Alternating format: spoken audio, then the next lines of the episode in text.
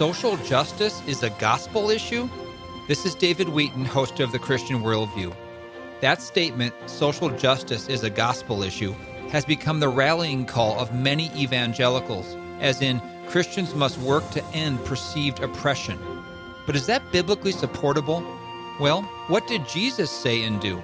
Did he work to end the structures of racism, sexism, and the myriad of other injustices of his day? The answer is no.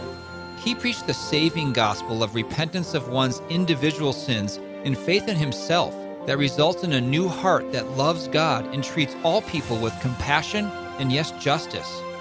Hear an interview about the recent statement on social justice in the gospel at thechristianworldview.org, and then tune in this weekend for another topic that will sharpen your worldview.